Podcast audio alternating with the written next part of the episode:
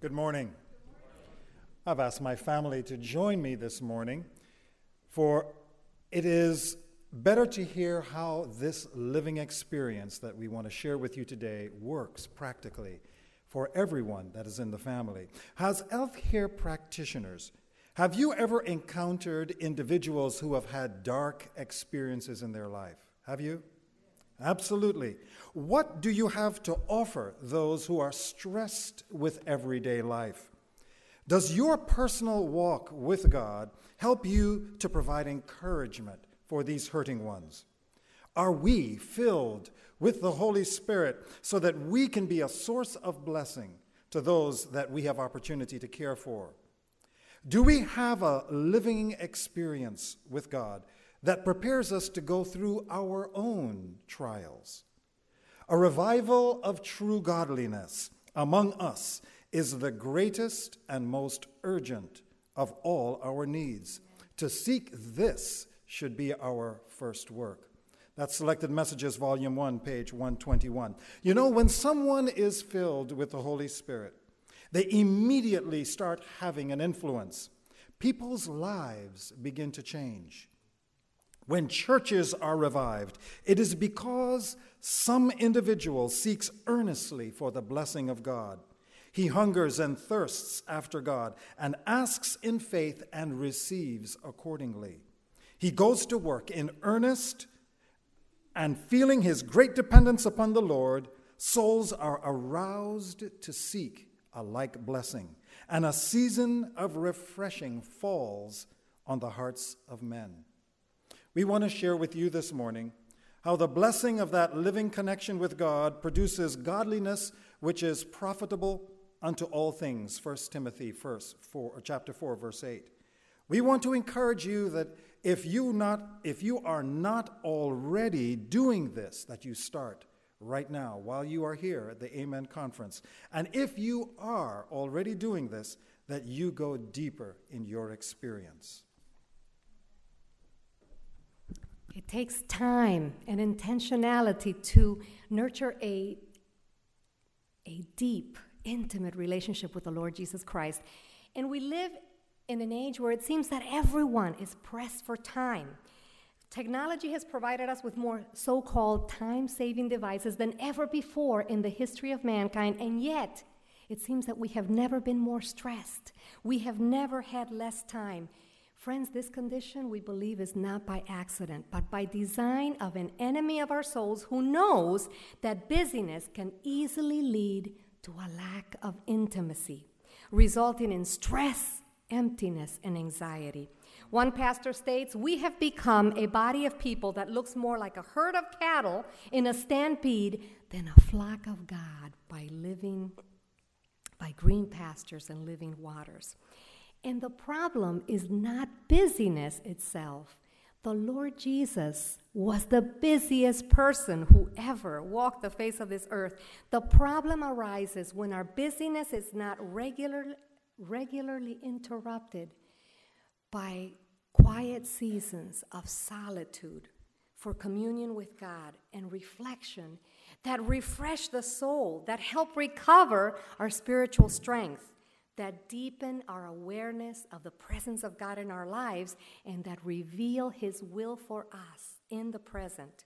So, what does it take to escape this trap of modern life? Well, we can tell you from personal experience that it takes determined and sometimes even painful ongoing effort. Sometimes it calls for difficult decisions that may not be understood. It requires that we take inventory on a regular basis of um, our lives and reevaluate our priorities. It calls for a relentless commitment to please God rather than man, and a willingness to abandon a myriad of good pursuits in favor of taking up those spirit led pursuits. It requires a daily, deliberate, and interruption of our busyness to refresh our living connection with our Master, that we, like Jesus, will be able, enabled to discern God's plans for us each day. Jesus did not consider every single pressing need before him as the Father's mission for him. Have you realized that? He was intimately acquainted with the Father and with his will for him each day, and he could be at peace with delaying his visit to Bethany, for instance, when Lazarus was deathly ill and Mary and Martha sent an urgent message to him. What do we do when we encounter pressing needs or encounter opportunities that we feel compelled to take advantage of in the moment? I had one such opportunity a few days ago. I was uh, in town, I was at the gas, gas station, and a, a, lady approached me to invite me to become a part of a support group um, for ladies that are engaged in uh, caretaking of their aging parents. Now, I do this. Uh, I am not feeling especially uh, in need of support because I have an extremely supportive family that helps me with this.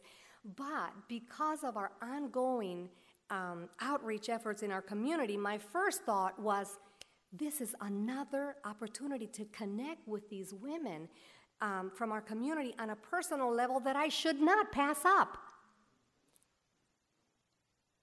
Or is it? The question needs to be placed before God Lord, is this attending the support group meetings one of your assignments for me? Or is my life already so filled with the priorities that you have placed before me that this will cause me to neglect one of those? It is in my quiet seasons with God that He has brought into sharp focus what His priorities, His highest priorities, are for me in this season of, life. And they include, first and foremost, daily nurturing that relationship with my Master. Secondly, fulfilling my calling to be an excellent, loving, faithful, efficient wife and helper to my husband, who is able to create in our home a lovely, orderly, restful, peaceful, inviting place for him and for the rest of our family and for all those who enter our home. Third, my third highest priority is to be a devoted mother and wise counselor to our four young people who happen to be still living at home.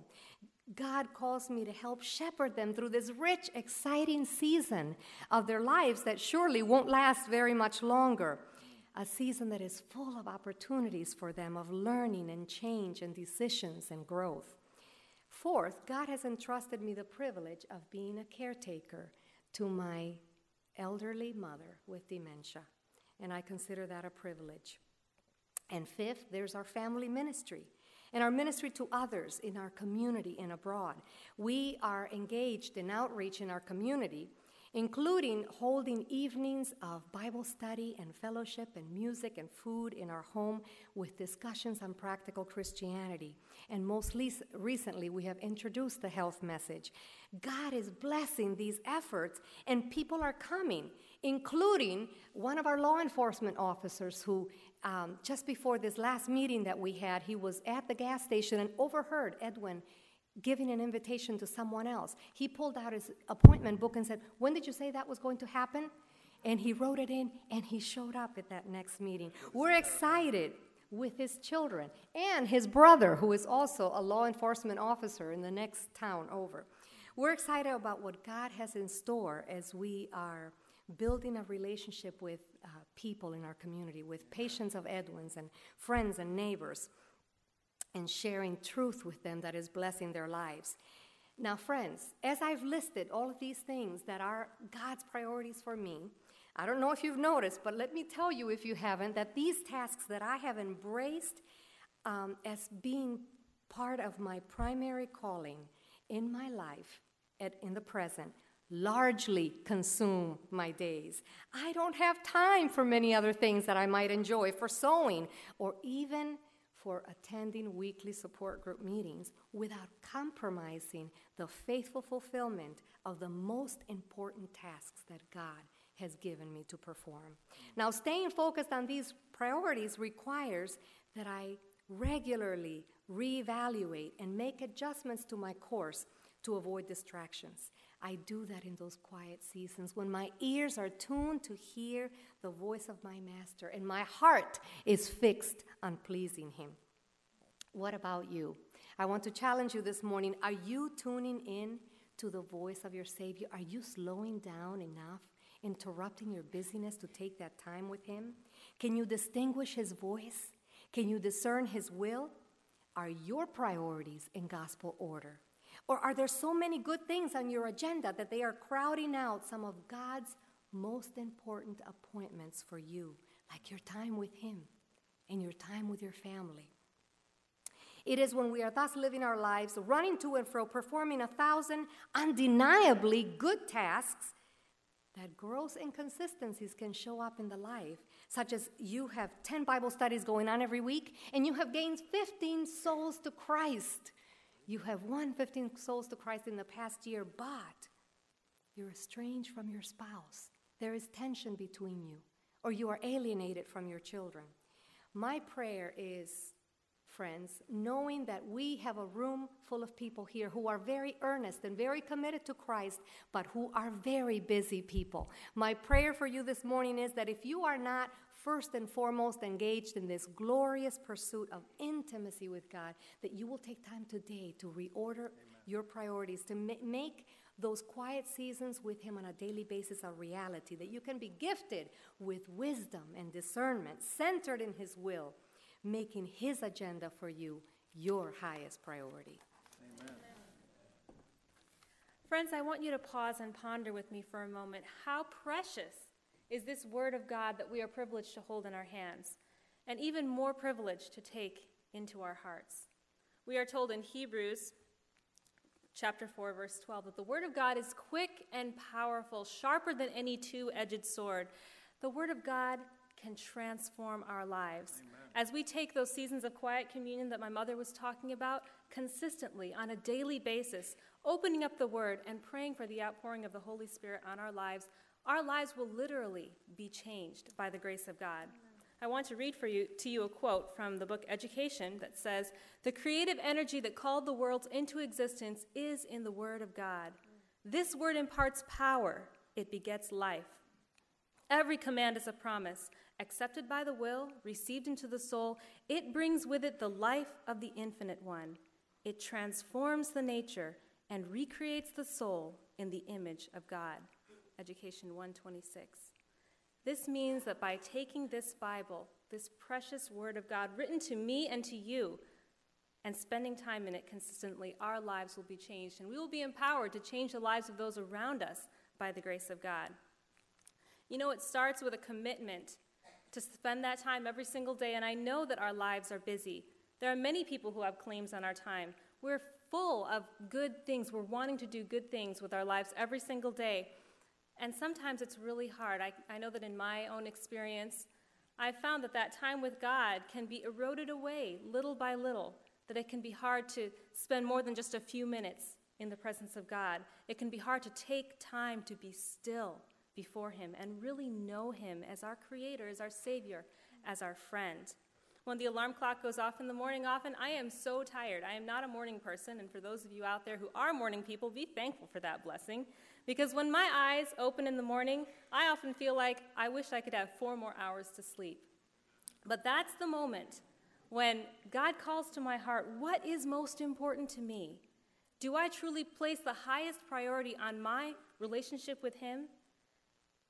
Am I willing to spend a few more hours or a few more minutes sleeping, maybe another half an hour, 45 minutes, and trade that precious season of communion with God for that little bit more of sleep. Don't I believe that God is powerful enough to give me the energy to make it through the day if I will get up by faith and spend that time with Him? It's at those moments when the Christianity that we claim, that's where the rubber meets the road. Are we making God the highest priority in our life? Are we taking that consistent time with Him in His Word? You know, there are times, even when I take consistent time in the Word of God, that my devotional life is, you know, I, I hit a dry spell. It's been rich and beautiful and vibrant for a long time, and then I hit a dry spell, and I think that there are many out there who have experienced the same thing. I think that all of us at one time or another will find that we'll have a dry spell in our in our um, devotional time. And I have found one of the things that have been very helpful for me is to read, to spend time reading something that is practical and life changing for me right where I am right now in my walk with the Lord. There are many things that I have studied over the years. I remember when I was a student, a nursing student, in a public university, I found it very helpful to study the lives of men and women like Daniel and Esther who were in worldly environments and yet remained true to God. I remember I would go to the Word and I would find morning after morning, oh, wow, look at these principles. This is so applicable to my life right now. And it motivated me to go back again and again and again and find more of what God had in store for me in His Word. And there were other times. I remember when I was having struggles as a teenager in honoring my parents, that I did a topical study in the Bible and the Spirit of Prophecy that was very helpful, very practical to me. And now, as I'm having the opportunity to work with my father and come into contact with our community more and more often, I'm studying the book Acts of the Apostles in conjunction with reading the, the book of Acts from the Bible as I seek to live a more consecrated life to the Lord and find how to lead others to Him. And it's been a blessing because I love spending time in the Word. It's not dry to me. It's not, oh, I have to read the next chapter, you know, in whatever book it is today. I'm excited about going back and spending that time of communion, precious communion, with my God. As we spend time in the Word of God, it will become more and more precious to us. And we will find promises there that we feel were written just for us. I believe that God, as He was writing the Word, had me in mind, had you in mind. And if we go and spend time, we will find those promises that will become so, that will come to mean so much to us. I want you to turn with me, if you have your Bibles with you this morning, to Jeremiah 12, verse 5, as I share with you a little experience I had that stands out in my mind. I was reading through the Bible. I had actually never read front to back through it before, and I was doing that for the first time. And I read this verse in Jeremiah for the very first time that says, Jeremiah 12, verse 5, If thou hast run with the footmen, and they have wearied thee, then how canst thou contend with the horses? And if in the land of peace, wherein thou trustest, they wearied thee, then how wilt thou do in the swelling of Jordan? And you know, that that verse really stood out to me that morning. And I remember writing in the margin of my Bible, it's still there to this day Lord Jesus, teach me how to run with the horses. And I, I dated what I wrote there. Well, as often happens in life, I completely forgot about that experience until several months later, I found myself in the midst of a very difficult circumstance. I think that maybe many of you have experienced this before, and if you have not, probably will sometime in your life. I had a friend, someone who was very dear to me, who said some very, believed some very untrue things about me and our family and started talking to others behind our back about it. Never came to us, never confronted us, and we started hearing through third parties the things that they were saying. And I have a very, in my natural personality, have a very strong, keen sense of justice, and I just felt like that was so wrong. You know, come to my face if you have a problem with something I'm doing or if you think that I've done something wrong. Don't be talking about me behind my back, and definitely don't be talking about my family behind my back. But you know, I found myself in a place where I had to forgive that person when they were not sorry for what they had done, had not come to me, had not asked for my forgiveness, and yet God was asking me to forgive them. And I struggled with this. And I did. I would give it to the Lord and give it to the Lord, and the feelings would come back, and I would give it to Him again. And I remember several days into this, I was spending time in the Word, and again, these feelings of resentment were coming up, and I was asking the Lord, why is this happening to me? I, you know, we didn't do anything wrong. And by the grace of God, you know, in His perfect timing, I was flipping through my Bible, and I came across that little note. And I read, Lord Jesus, teach me to run with the horses. And the still small voice of God said in my heart, I am answering your prayer through this experience. I am teaching you to run with the horses. I am I'm strengthening your character for the tests that are ahead. Why are you complaining?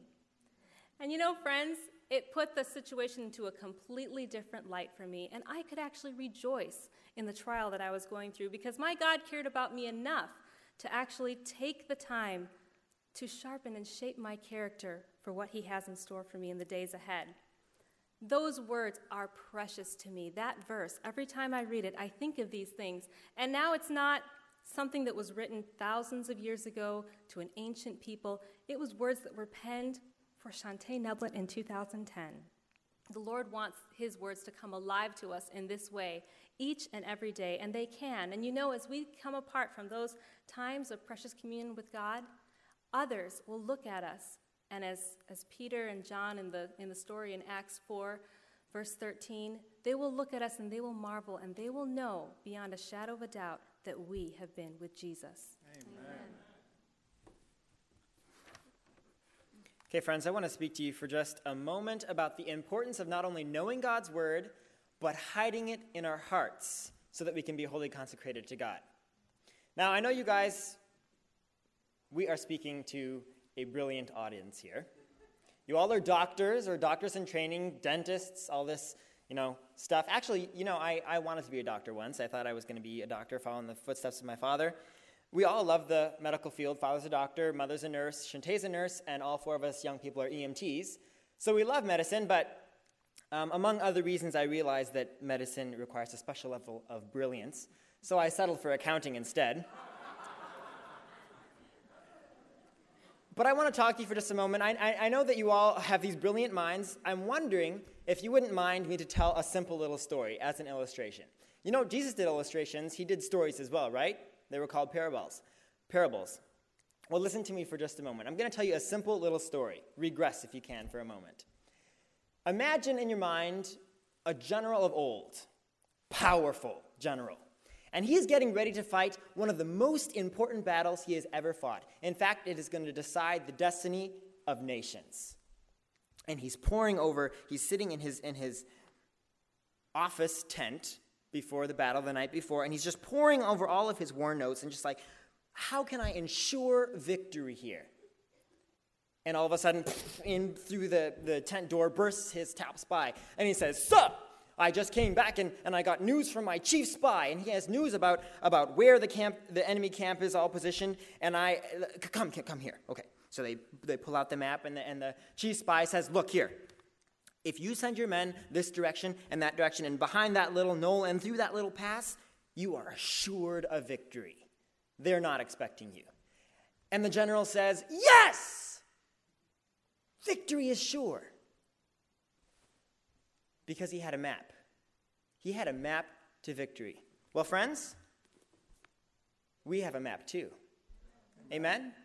We have a map to absolute victory in the Word of God. In Psalm chapter 119, verse 11, the psalmist says, Thy word have I what? Hidden, hidden my heart that I what? that I might not sin against thee. The word of God is going to empower us, friends, to not sin against God. It's going to empower us to live victorious Christian lives. Isn't that incredible? And several verses later in that chapter, in verse 105, it says, Thy word is a lamp unto my feet and a light unto my path. It's as if God is saying, Here's the path, son. He's holding the lamp. Walk ye in it. That's as simple as it is. Amen? So, the importance of hiding God's word in our hearts, that we might not sin against God. You know, if you were to ask me right now, what is your name? I would say, my name is Joshua Neblett. Now, why would I know my name? Why wouldn't I be like, um, you know, I'm not sure what that is? Why do you think? Well, because I've been told all my life that my name is Joshua Neblett. And so that name is indelibly burned upon my mind. I cannot forget it unless I had a severe case of dementia, in which case I would forget it. But you know, that's, that's like organic decomposition, so I'm, yeah. I can't forget my name because it's indelibly burned upon my mind. And I think, yeah, it's part of, it's part of who I am.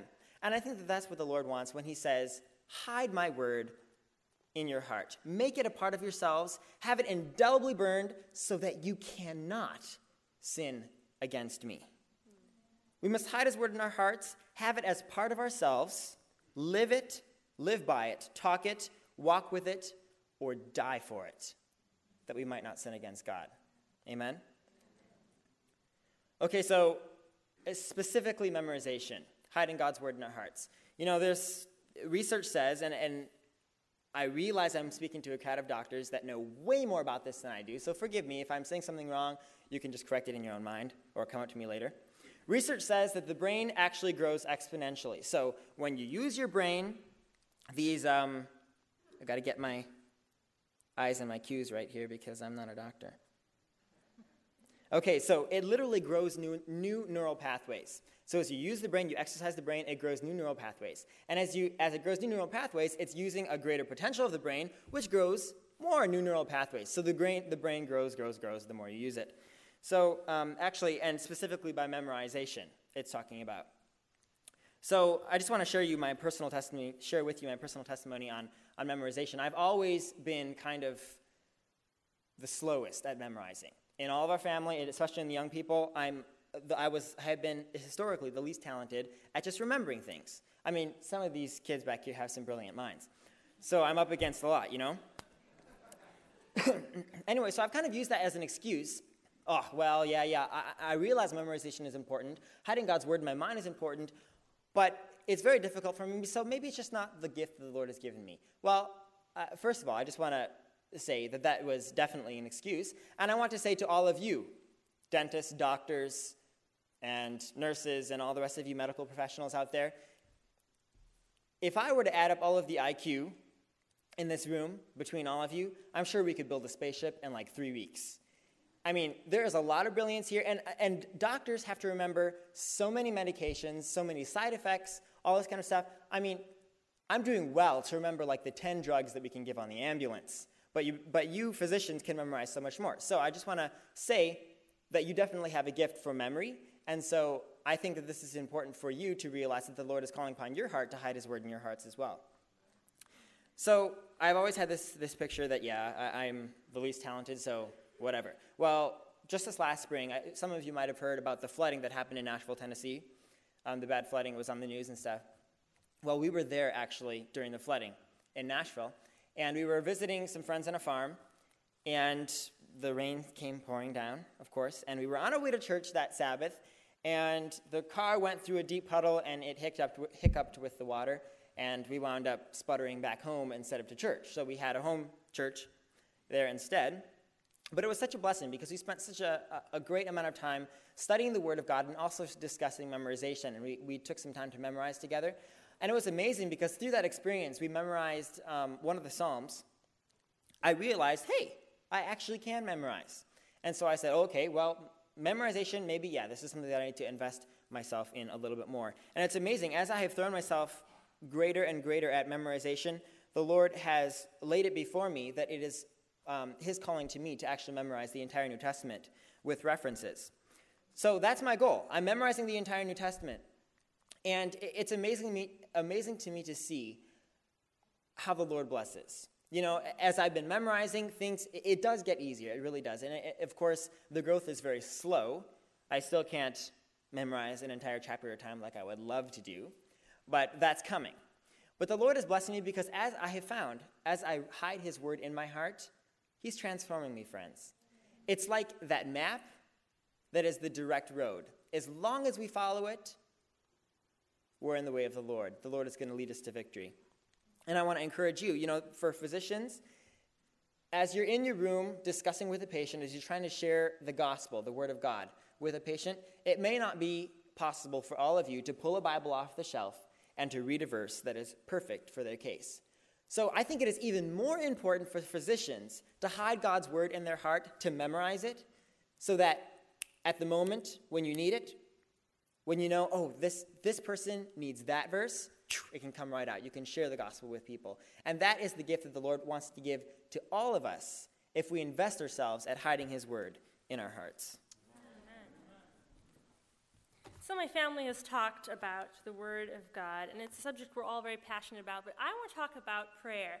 And this is a subject that I am incredibly passionate about. Joshua just mentioned, of course, that um, the four of us are EMTs, and so essentially that's what we are trained to do is keep our patient alive till we get them to you, to definitive care. And the first thing that we are trained to do when we come in contact with a patient is assess their airway, breathing, and circulation in that order. Well, I'm sure you all already know that, but, it, but as I was going through the EMT training and our teacher was drilling us, the minute you get in contact with the patient, airway, airway, airway, airway, breathing, breathing, breathing. Lord spoke to my heart about our spiritual walk, our spiritual souls, staying alive at our most basic level because airway, breathing, and circulation is what keeps a human alive physically at their most basic level. What is it that keeps us alive spiritually at our most basic level? Our soul's airway, our soul's breathing. What is our soul's breath? We all know it. It's prayer. Prayer is the breath of the soul, and if we are not breathing, how can we expect our soul to stay alive any longer than if our body is not breathing? It just doesn't make sense. So, this is a subject that I have grown to love because God has taken me over this subject over and over and over again since I became, well, probably since around the time I turned 13. God started drilling the subject into my head until it has become my passion. It's such a huge subject, of course, I can't cover it in entirety, but I just wanted to share with you three basic things that the Lord has recently um, been specifically communicating with me about prayer. The first thing comes from Matthew 6, verse 6. And it says, When thou prayest, enter into thy closet, and when thou hast shut thy door, pray to thy Father which is in secret. And thy Father which seeth in secret shall reward thee openly. You know, prayer all too often becomes just this formal communi- one way communication with an abstract concept rather than communication to our Father. It's so easy to slip into these trends. You know, I'm, I'm, landing on my knees and like my mind's going a million miles an hour. And Dear Heavenly Father, thank you for this day. And the Lord's like, Tasha, stop. Who, who is this benefiting? You're moving too fast to even think about what you're saying to me. And what I want to hear is what's on your heart. It says right there in Matthew 6 6, pray to your Father. Not just, don't just rattle off all these words. And, you know, it, when we look at Calvary, we see the, the passionate, the self giving love of our Father. We see it poured out there in His willingness to die for us. And that willingness to die for us is positive proof of His willingness to live for us. So now He comes back around and says, just go, go into your closet, shut your door, and pray to your Father. You know, God called to my heart recently to view him not just as a savior, as a king, or you know, someone you need to confess to, although of course that, that will always be there, but along with those things, to view him more as a friend. To invest myself in pursuing him, in pursuing the things, learning the things that make him smile, learning the things that make him sing. And those things are what are going to draw me closer to him until, like it says in Psalm 63, his loving kindness is better than life and we spend all day under the shadow of his wings. And, and we grow so close to him that rather than being distracted, by the, distracted from him by the things of this world, we're distracted from the things of this world by him because he's so beautiful to us.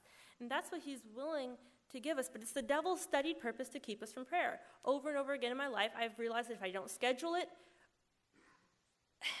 it's not going to happen. The devil is so invested so I schedule it, and if my schedule changes, I change the time, but I have it scheduled into my life. And for perhaps for doctors and dentists and everything, when you have so many patients during the day, maybe it's just 10 minutes here, 10 minutes there, a little bit during lunch break. But if if we don't have time, it's probably because this is something God has confronted me with. I'm like, Lord, I don't have time to do this right now. He's like, Well, if you don't have time, it's probably because there's something on your plate that I didn't put there because my will will never schedule me out of your life. I was like, okay, I have time. I have time. And you know, He has promised that if we will spend time in prayer with Him in secret, He will reward us openly. And I have tasted the rewards of that. The second thing that I want to share with you comes from 1 Timothy 2, verse 8. It says, I will therefore that men pray everywhere. You know, just not too long ago, I was memorizing um, I, I, was actually reviewing. I memorized it a long time ago, but 1 Timothy 2, and I was like, will therefore that men pray everywhere. I don't do that. So I thought, well, hey, l- let me just try this new venture. I want to see if I can learn to pray everywhere. So I was talking to my aunt, one of my aunts, about it, and she suggested something practical. She said, well, why don't you write down a little card or somewhere the names and situations that you want to pray for and put it in your pocket. And then when I'm doing like a mindless job like showering or driving, we all have jobs that we do that we don't really need a lot of mental you know, activity for, then I can pray for those things rather than letting my mind cruise. Because the minute my mind starts cruising, the devil starts coming behind us and whispering, hey, you know what so and so did? And immediately we're all, yeah. And, and our mind starts going down this unprofitable channel. Rather than letting our minds go down the unprofitable channel, I've learned to, I've been able to gain such a blessing by, by carrying these things and interceding for people, praying for myself, asking for God's Holy Spirit in those moments. The last thing comes from Daniel 10, and it's all about persevering in prayer. You know, when I, my brother started praying for an hour at noon when he was 16 or something. It was in the, right in the middle of his high school years. And I saw God do miraculous things in his life when he started that. And I thought, well, hey, I, you know, I would like, I'd like those miraculous things in my life. So I thought, well, I'll start praying every day at noon too. So I started praying every day at noon too, and I didn't see miraculous things happen in my life. And it was a little bit discouraging to me. But you know, then after a couple months of persevering with this, something happened and I skipped my prayer time. And that's when I saw the difference. And that was, it was encouraging to me then to see the, see the difference. But even beyond that, even beyond just looking for the miraculous in, in our own lives, there's a story in Daniel 10 that has really been such a blessing to me recently. And I'm just going to summarize it in my own words so we don't have to read the whole thing. But here's Daniel. Here's the prophet of God. He's, He's older now, he's very mature. Back when he was younger, he's been so connected, so faithful to God all of his life. And back when he was younger, he prayed to God and asked God to show him what the ruler of the world dreamed last night. And God did it. I mean, is that an amazing answer to prayer? But now here's Daniel praying and mourning and fasting for three weeks before he gets an answer. And then at the end of the three weeks, this angel comes to him and says, You know, back when you first started praying, God commissioned me to answer. But then he explains, the angel explains that as he was coming to answer Daniel, this cosmic battle ignited that involved the highest princes and powers of heaven and the highest powers of darkness. And it took three solid weeks of fighting for the angels of God to win. Is that incredible? Did Daniel know anything about that all that time? No. All he knew was that the heavens seemed silent, and here he has been fasting for 14 days, and, and, and God hasn't responded yet. How many times do we give up praying because of discouragement? How many times, uh, just, just enter in with me, how many times do perhaps our prayers ignite cosmic battles, and then halfway through, the human gets discouraged because God doesn't hear, that's what it seems like to us, and we give up praying and we leave the most powerful beings in the universe stranded in between a battle they long to win, and yet God has told these Christians if you don't ask, you won't have. If you do ask, you will have. So we want to keep fighting, but they're not asking anymore. How often do we leave these beings stranded by giving up in discouragement? God has said to me, Natasha, if, if the prayers of one of the greatest prophets that's ever lived on this world took three weeks to answer, don't give up when the answer seems long in coming or the heavens seem silent. And this is the confidence we have in him that if we ask anything according to his will, he heareth us. And if we know that he hears us, whatsoever we ask, we know that we have the petitions that we desired of him. Glory, hallelujah. Let us not be weary in well doing, for in due season we shall reap if we faint not. Amen. All right, friends, is the gospel not simple? In a sense, I think these things that we've been talking about are things that we've known all our lives. We've established where power comes from. It comes from the Word of God, it comes through the grace of God. And we've established the need for us to live by every word that proceeds out of the mouth of God, to live a fortified life. We've also established that we need a connection, that it'll do us no good to buzz around the house and, and go through the motions of everyday life or even the motions of Christianity without being plugged into the source of power. I liken it to a vacuum cleaner. There's two ways to vacuum a room. You can run over every square inch of the carpet and leave the carpet exactly the same as it's been, or you can plug the vacuum into the wall and run over every square inch of carpet and find lasting change. The motions are not enough. We need something more. But is there more? Is there more than simply getting up in the morning, pouring ourselves into the Word of God, pouring ourselves into prayer? You can look at those things and say, yes, that is enough. But that is only enough when it leads us to one more step. I don't need to stand up before you and tell you that our society over the last decade and, and beyond has become more and more and more and more pill dependent. You know what I mean by that? Disease and sickness is on the rise, but people don't want to change, they just want to get the pill.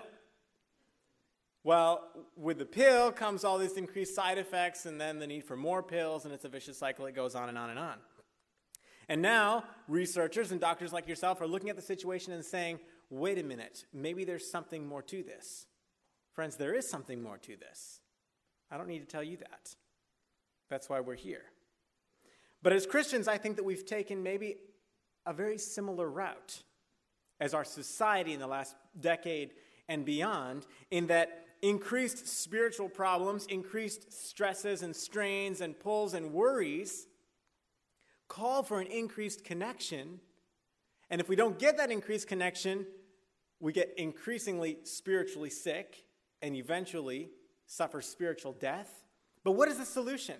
For many in our age, the solution is to run to the Christian bookstore, pick up the latest book on the, you know, the subject of our need, devour it, and then try to go on with life. Is that the solution? That can help, there's no question. But we need a solution that is deeper because that solution, I think, if we look at the fruit around us, is not proving effective for all of Christendom. What is the solution? Lifestyle. Just as in medicine, the solution for all these patients who are becoming more and more and more and more pill dependent is a change in lifestyle. Friends, in our spiritual lives, there is a need for a change in lifestyle. What do I mean by that? I found in my life that I can open my Bible in the morning, pour myself into the Word of God, I can pray, I can love the experience I have there, but unless I order my life, unless I order my entire day to, dis- to decrease distractions, to weed out of my life those things that are not conducive with a lifestyle of victory, I can't win. I won't win. I'll be 30 minutes removed from my devotional time, and it will do me very little saving good. Not because there's no power in the Word of God, but because I'm turning my back on the power of the Word of God by my choices in the day. Not that long ago, this, this truth was brought very forcibly to my mind. I was reading um, about the story of rich man and Lazarus. You remember that story? It's found in Luke 16. And turn with me there. Luke 16. Excuse me.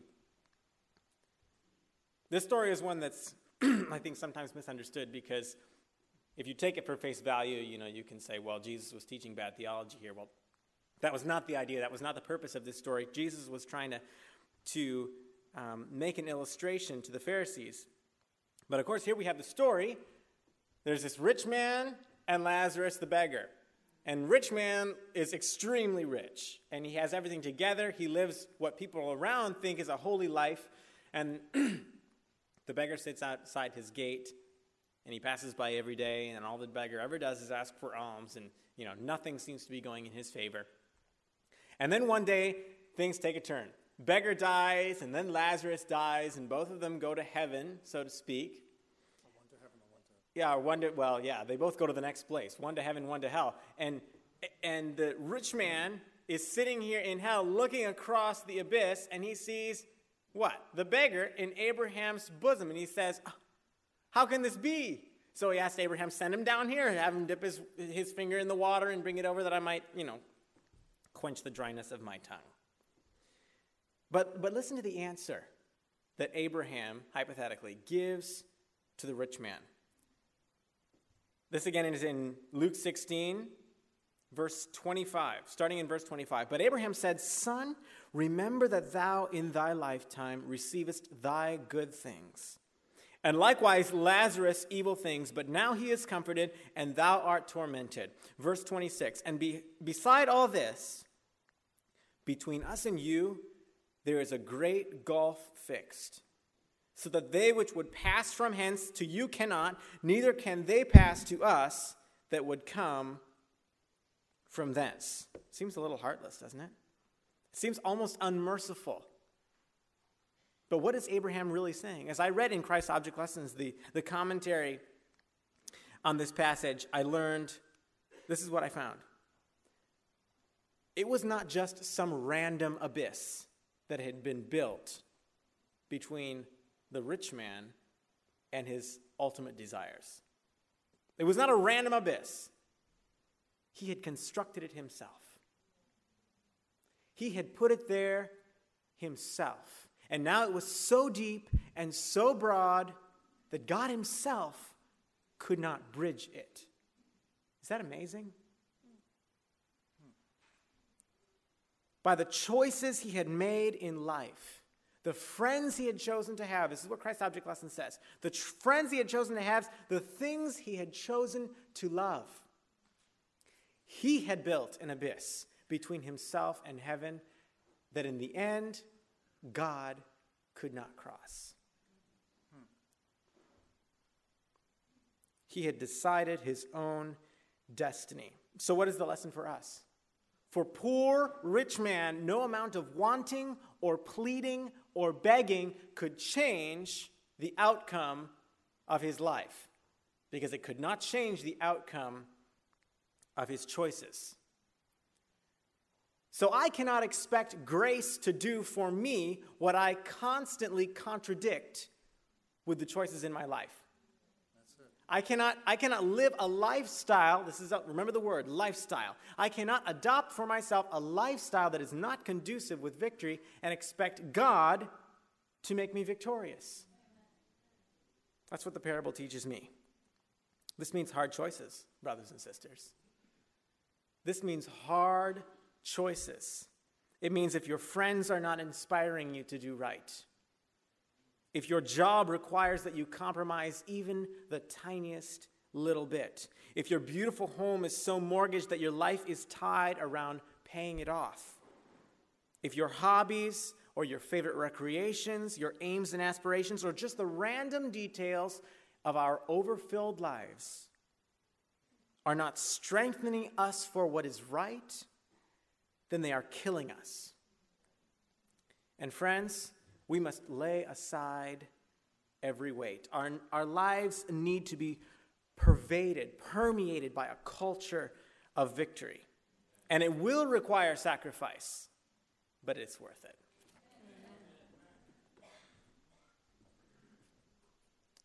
Wholeness with God is what He wants for each one of us. Christ patiently wants to restore us to a relationship with Him. But, brothers and sisters, this process is not complicated, but it requires something. It requires a revival in our hearts that we are connected with our Savior who knows exactly what we need and wants to restore us to the kind of a relationship where you and I, in our fields of endeavor, dentistry, medicine, whatever it may be, those of you who are in training, that your lives can be a powerful influence for the kingdom of heaven. Amen. This is what it takes. In addition, we need to commit ourselves. Do you hear the power of choice? We need to commit ourselves that we will spend time in God's Word so that we can do what the Word calls to our heart to do by the power of the gospel of Jesus Christ. That will make a difference. It will make a difference in your lives, and it will make a difference in the lives of your family, and it will make a difference in the lives and your practice. You know, we cannot rely on grace, however, as my son said, to do what we deliberately undo by the choices that we make. We must cooperate with the Holy Spirit. If the Holy Spirit is calling to your heart with what we have shared, don't turn it away. Say, Lord, what would you have me to do? We choose what we commit ourselves to. Romans 6:16 says it well, know ye not that whom ye yield yourselves servants to obey. Those of you who are Bible students know that that word servants mean doulos, slaves. What we choose to be slaves, his servants ye are to whom ye obey, whether of sin unto death or of obedience unto righteousness. In choosing to commit ourselves to Jesus Christ, that old man, self, has to die. Then we discipline ourselves unto godliness to leave that which is not good, and we choose which is excellent above that which is good. The best news is that the Holy Spirit will be there to help us to develop that friendship with God, which will result in a lifestyle that is consistent in overcoming temptation. So let us choose today to take advantage of that power, to help us to have a living experience as overcomers in the Christian journey as we wait for our Lord's soon return. We want to close with a song that is a prayer of our hearts of personal revival. Breathe on me, breath of God.